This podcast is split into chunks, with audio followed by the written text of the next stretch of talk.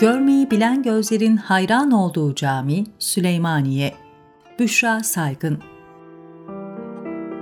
Süleymaniye Cami, banisinin Kanuni Sultan Süleyman, mimarının ise Koca Mimar Sinan Ağa olduğu, ihtişamı sadeliğinde gizli olan bu kutlu mabet, Kanuni'nin haşmetiyle Sinan'ın mütevazılığının birleşimidir. Bugün hala dipdiri ve kulak veren her kişiye hikayesini anlatmaya devam etmekte. Bugüne kadar hakkında birçok yazı yazıldı, belgesel çekildi.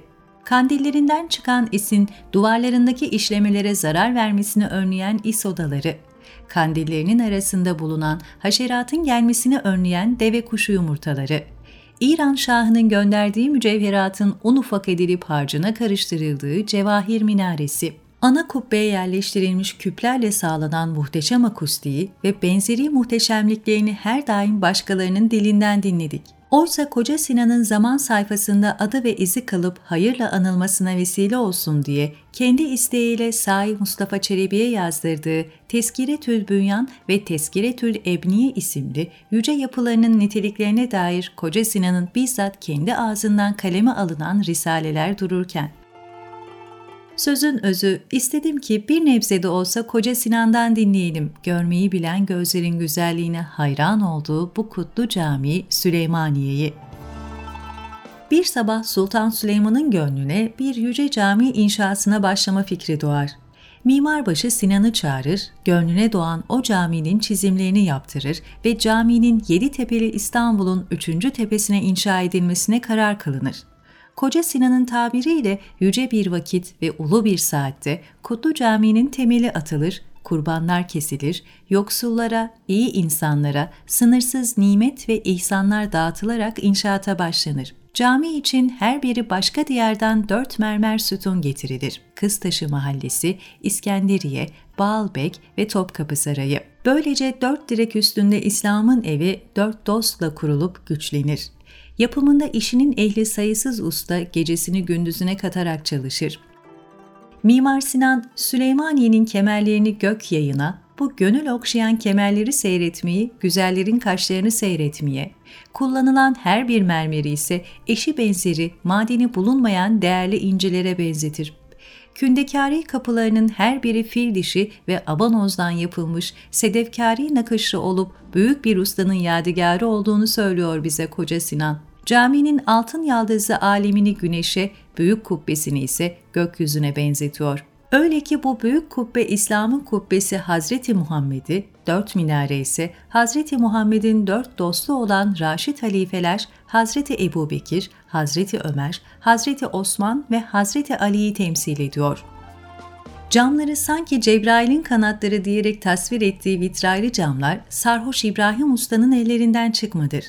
Gelen güneş ışınları ile birlikte aydınlanan bu rengarenk camlar özellikle bahar aylarında süslü bir gül bahçesine çevirir bu mabedi.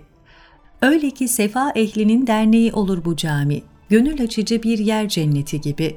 Ne zamanki caminin göğe benzer kubbesi kapanır, o zaman katiplerin kıblesi Hasan Karahisariye müsenna hattıyla kubbesine Fatır suresi 41. ayeti kerime yazdırılır muhakkak ki zail olmasınlar diye gökleri ve yeri tutan Allah'tır.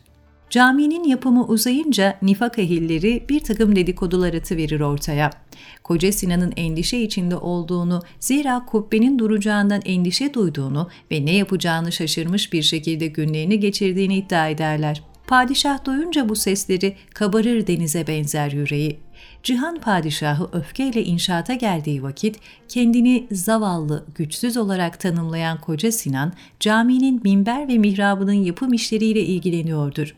Saadetli padişahın öfkeyle neden benim bu camimle uğraşmayıp önemsiz işlerle zaman geçirirsin? Dedem Sultan Mehmet Han'ın mimarı sana örnek olarak yetmez mi? Bu bina ne zaman tamamlanır? Tez bana bilgi ver. Yoksa sen bilirsin dediğini işitince koca Sinan padişahın hiddetinden korkup heyecanlanır ve Allah'ın kudretiyle hiç düşünmeden şöyle cevap verir. Saadetli padişahımın devletinde inşallah iki ayda tamamlanır. Bu cevabı alan saadetli padişah orada bulunan ağalara mimar başına ne zaman biteceğini tekrar sormalarını emreder. Lakin cevap aynıdır. İki ay sonra bu bina biter. Kutlu Padişah sarayına döndüğü vakit mimarbaşının ölüm korkusundan aklını yitirdiğini düşünür. Zira caminin iki ayda tamamlanması imkansız gözüküyordur. Hazinederbaşı ve diğer ağalara gidip mimarbaşı ile tekrar konuşmalarını emreder.